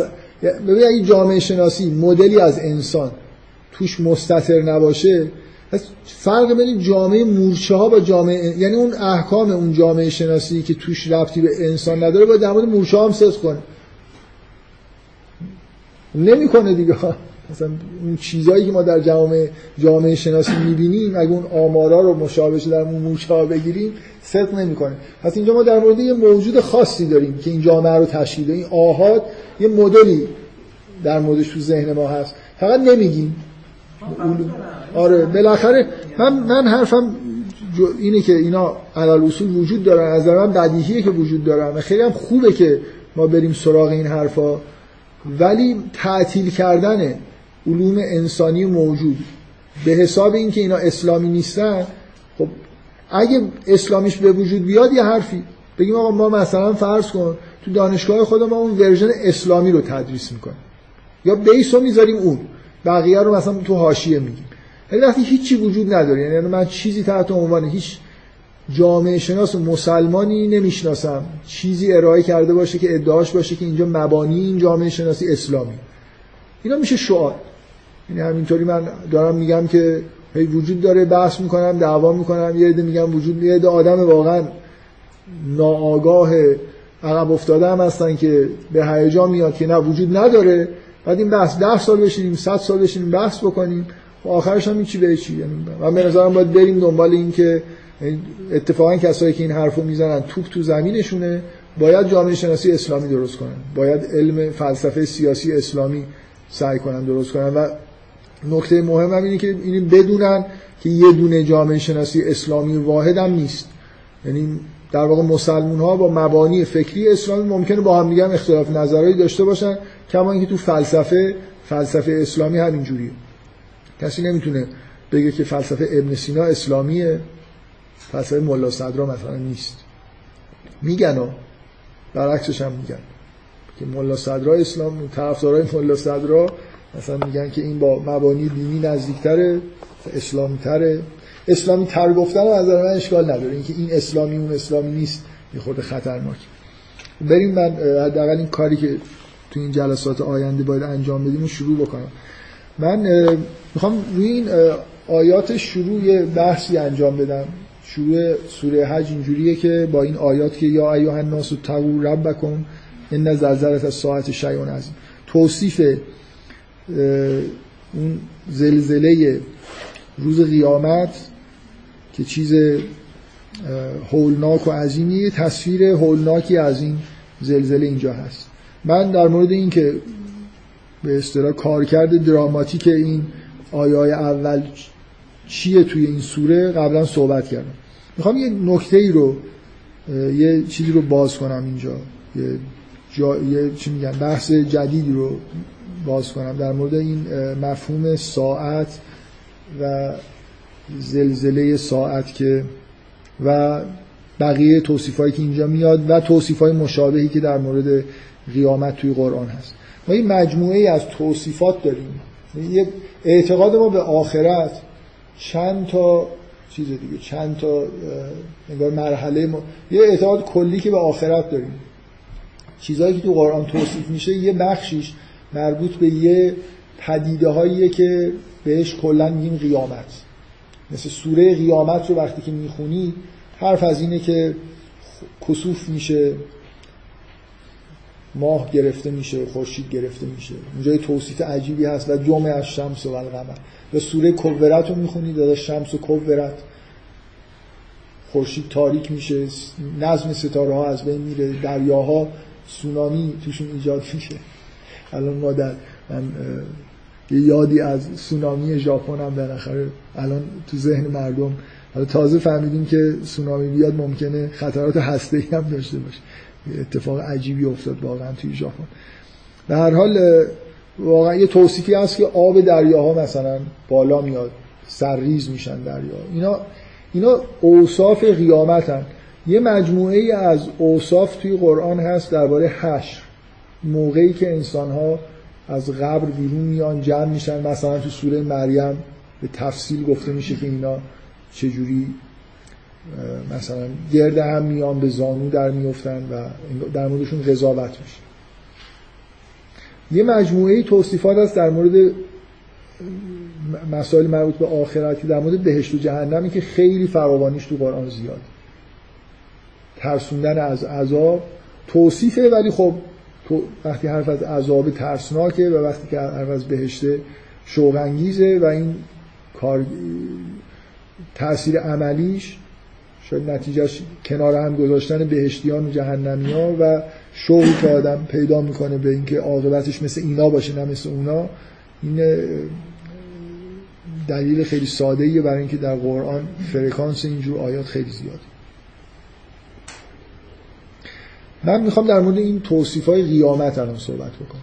کاملا متمایزن دیگه. حرف از پدیده های طبیعی زده میشه که در پایان جهان اتفاق میفتن همه جا حرف از یه زلزله است حرف از خاموش شدن خورشیده حرف از مثلا اینجا حرف از اینه که چنان مردم مرعوب میشن که هر کسی که بار داره بارش رو زمین می‌ذاره و انسان ها به حالت مستی در میان در حالی که مست نیستن. از شدت اون عذابی که احساس می‌کنن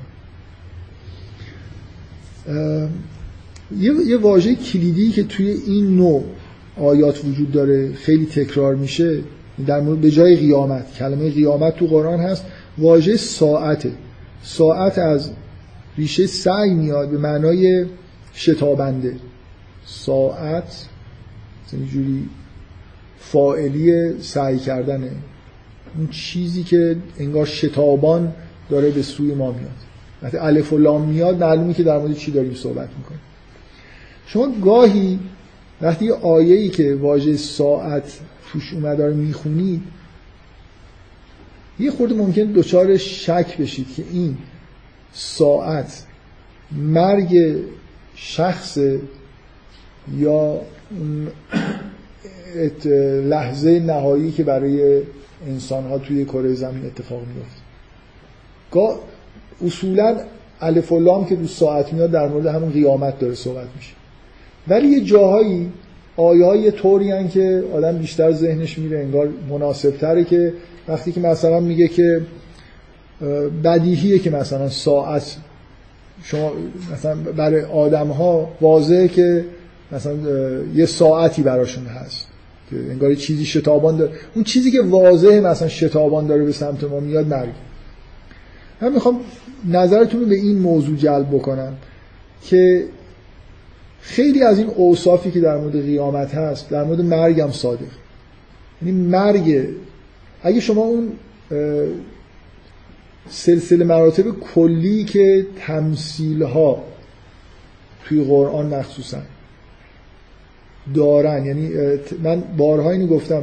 تمثیل توی قرآن این مثل تمثیل شاعرانه نیست که همینجوری مثلا فرض کنید یه چیزی رو بگم که شبیه پروانه است یه چیزی شبیه شمعه حالا اینجا یه بچه شبهی وجود. تمثیل ها خیلی واقعی هست. یعنی انگار از یه حقیقتی پشت در یه لول دیگه ای از هستی دارن صحبت می‌کنن. تمثیل ها انگار یه اشاره به یه چیزهای واقعی دارن. مثلا فرض کنید جسم ما با زمین خیلی جا وقتی عرض گفته میشه مثلا انگار در مورد جسمانیت داره صحبت میشه. حبوط انسان به سمت زمین یه جوری به معنای انگار توجه و جسمانی شدن حیات انسانی. من یه آیه رو مدام چند بار تا این حرف رو زدم و این آیه رو به عنوان شاهد میارم. تو سوره اعراف که میگن آیه در شعن یه شخص روحانی یهودی به اسم بلعم باوره که میگه که آیاتمون رو بهش دادیم. فنسلخ منها. از یه آدمی داره حرف می‌زنه که آیات الهی بهش داده شده ولی کارش درست نشده. یه جوری انگار در به اون چیزی که باید برسه از نظر معنوی و اینا نرسیده. آدم خیلی سطح پایینی از نظر معنویه ولی انگار معرفت و دانش سطح بالایی بهش داده شده. حالا به هر معنای اون دادن آیات رو بگیرید کرامت داشته. حالا هر چی می‌خواد اون قسمتش مهمه. میگه میگه فنسلخ منها و اخلد الى الارض. من عینا آیه رو بیارم. اواخر سوره 170 صفحه صفحه. آره پس چی؟ آیه 170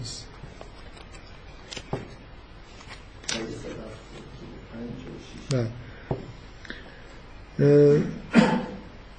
وَاتْلُ علیهم نبع الذی آتیناه آیاتنا فانسلخ منها فاتبعه الشیطان فکان من الغاوین ولو شئنا لرفعناه بها ولکنه اخلد الى الارض. ولکنه اخلد الى الارض.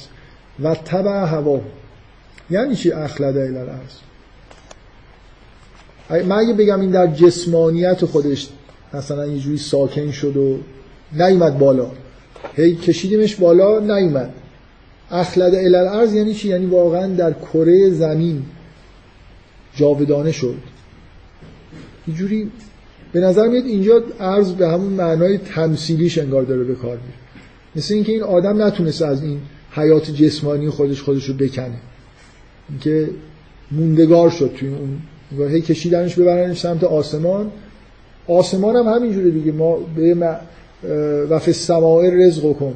و ما, و ما تو ادون یعنی شما الان این آسمان رو تو این آیه چجوری باید تعبیر بکنیم؟ واقعا یعنی این چیزی که چیزهایی که به ما وعده داده میشه در این آسمان بالای سرمونه یا نه؟ اینجا مثلا آسمان معنویته. گاهی حتی آیه های تو قرآن وجود داره که آدم تردید می‌کنه که توی همون معنای واقعیش اصلا میشه اینجا استفاده کرد. یعنی انگار آدم ضرورت می‌بینه که یه خورده معنی سما و عرض و اینا رو تمثیلی تر وچه تمثیلیشو بهش نگاه کنه. اگر هم ببین نکته اینه که آسمان و زمین اگه مثلا فرض کنید تمثیل برای معنویت و زندگی جسمانیه اینجوری نیست که مثل یه تمثیل شاعرانه مثلا شمع و گل و پروانه شباهت هایی وجود داره. نه دیدگاه اینه که اون چیزی که ظاهر میشه مثلا آسمان و زمین این نتیجه یه حقایق حقایقی هست. یعنی ما همه این چیزهایی که می‌بینیم به قول ناصر خسرو نه ناصر خسرو این شعر نگفته. من یادم نیست که این شعر مال کیه.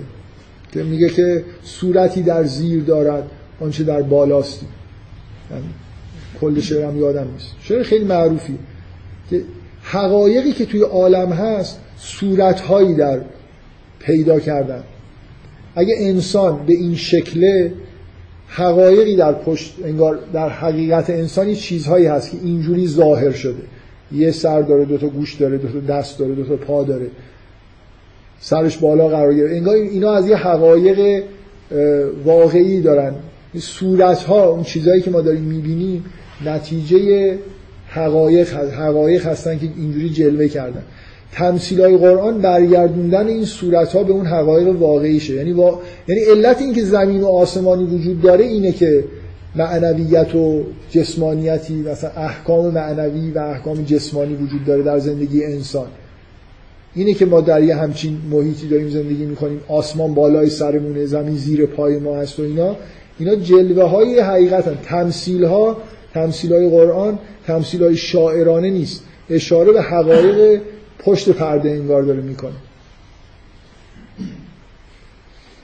حالا اینجوری که نگاه کنید شباهت حالات مرگ انسان به توصیف های قیامت تصادفی نیست.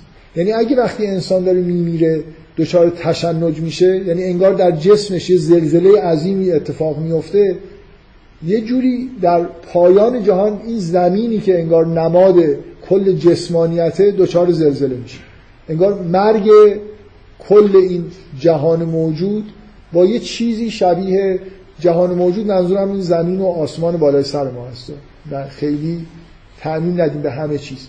محیط زندگی انسان جایی که برای انسان در نظر گرفته شده که این زمین انگار صورت جسمانی مثلا این حیات انسانی آسمان بالای سرش صورت متصور شده اون معنویتی که انسان درش پیش میره. این چیزهایی که در مورد قیامت داریم میشنویم یه جوری تطبیق می‌کنن با حالتهای مرگ. از زلزلهش گرفته تا خاموش شدن خورشید. همه اینا رو می‌تونید یه جوری به طور تمثیلی با حیات یه فرد انسان انگار منطبق بکنید. منتها اگه افراط بکنید در انتباق ممکنه همونجوری که هر تمثیلی اگه افراط بشه یعنی شما سعی کنید همه جزئیات رو یه جوری بیارید این و اشتباه می‌کنید که همه چیزو میشه به همین منطبق کرد. ولی کلیاتش انگار یه جوری کنجکاوی برانگیزی که اگه یه چیزی نمی‌فهمیم ببینیم که مثل من چیزی که می‌خوام بگم اینه که توصیفایی که از قیامت و ظهور این ساعت در قرآن هست شباهت داره به طور تمثیلی با مرگ یک انسان. که زمینش همون جسمشه و آسمانش هم آسمان معنویشه. اتفاقایی که میفته اگه خورشید به طور تمثیلی نشانه عقل و عقلانیته یا مثلا نشانه دانش مثلا به یه معنایی خاموش شدن خورشید مثل خاموش شدن یه چیزی در درون این انسان در لحظه مرگ مثل بسته شدن اون راههایی که ما به شناخت داریم کم کم.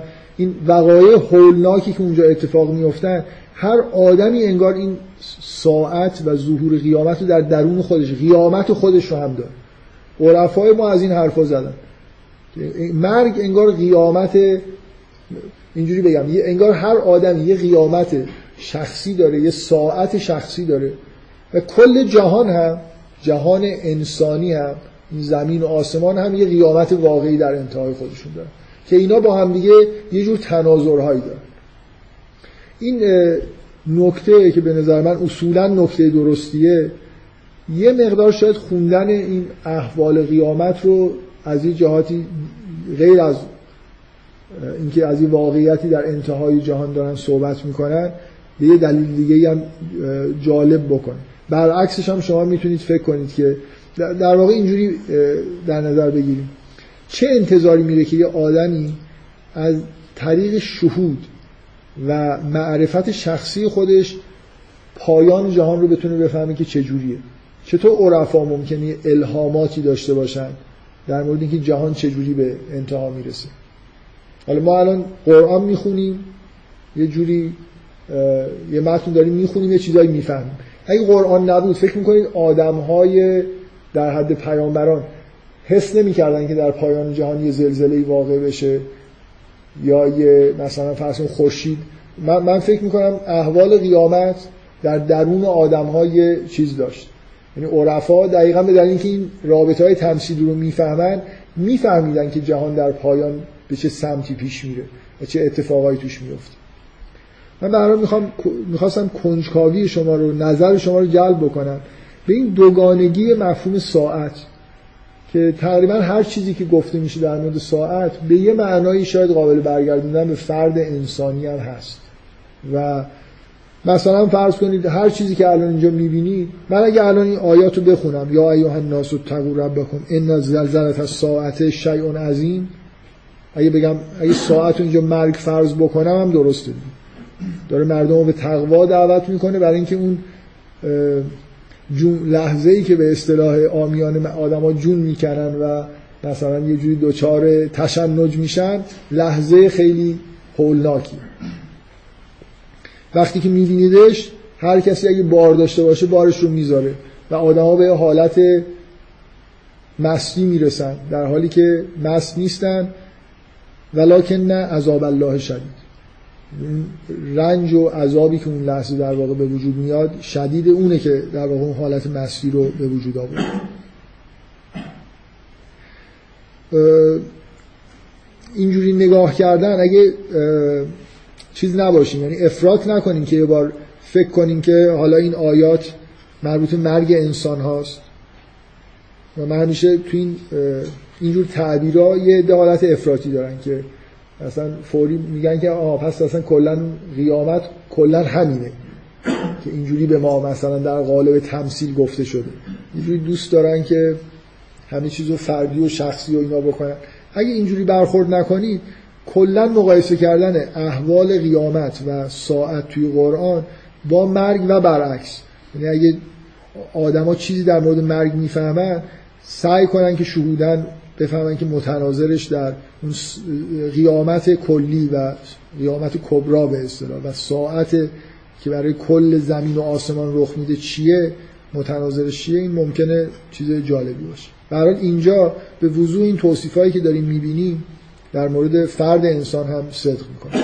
در حالی که حالا به نظر میاد که در مورد کل اگه واژه ناس اینجا نبود جاش انسان بود من هیچ مشکلی نداشتم. یه نفر بگه که این در مورد انسان ها تک تک داره بحث می‌کنه. میگه و ترن ناس سکارا و ما هم به سکارا. وقتی میگه ناس انگار جمعیتی از انسان ها مورد نظر. اگه میگه و ترل انسان مثلا سکارا و ما هم و ما هم مثلا به سکارا می‌گفتیم خب در مورد انسان داره صحبت می‌کنه. در لحظه مرگش. به هر حال تناظری وجود داره در مورد مرگ انسان و مرگ به یه معنای مرگ زمین. به این صورتی که ما داریم می‌بینیم. بعد از این زمین زمین انگار یه زمین دیگه ای میاد. میگه میگه یوم تبدل الارض غیر الارض. یه چیزی غیر از این انگار به وجود میاد و نه اینکه از بین بره ولی انگار یه تغییرات اساسی و کلی در زمین صورت می‌گیره. حالا اینو به عنوان نکته شروع امیدوار از جلسه آینده انشاءالله آیا رو میریم جلو. من بحث جلسه آینده بیشتر در مورد استدلال هایی که قرآن در مورد ریا در مورد آخرت در واقع هست که اینجا توی این سوره استدلالی هست در مورد میومدار بحث می‌کنم. خب تموم کنیم جلسه رو که فکر می‌کنم اذانم شد.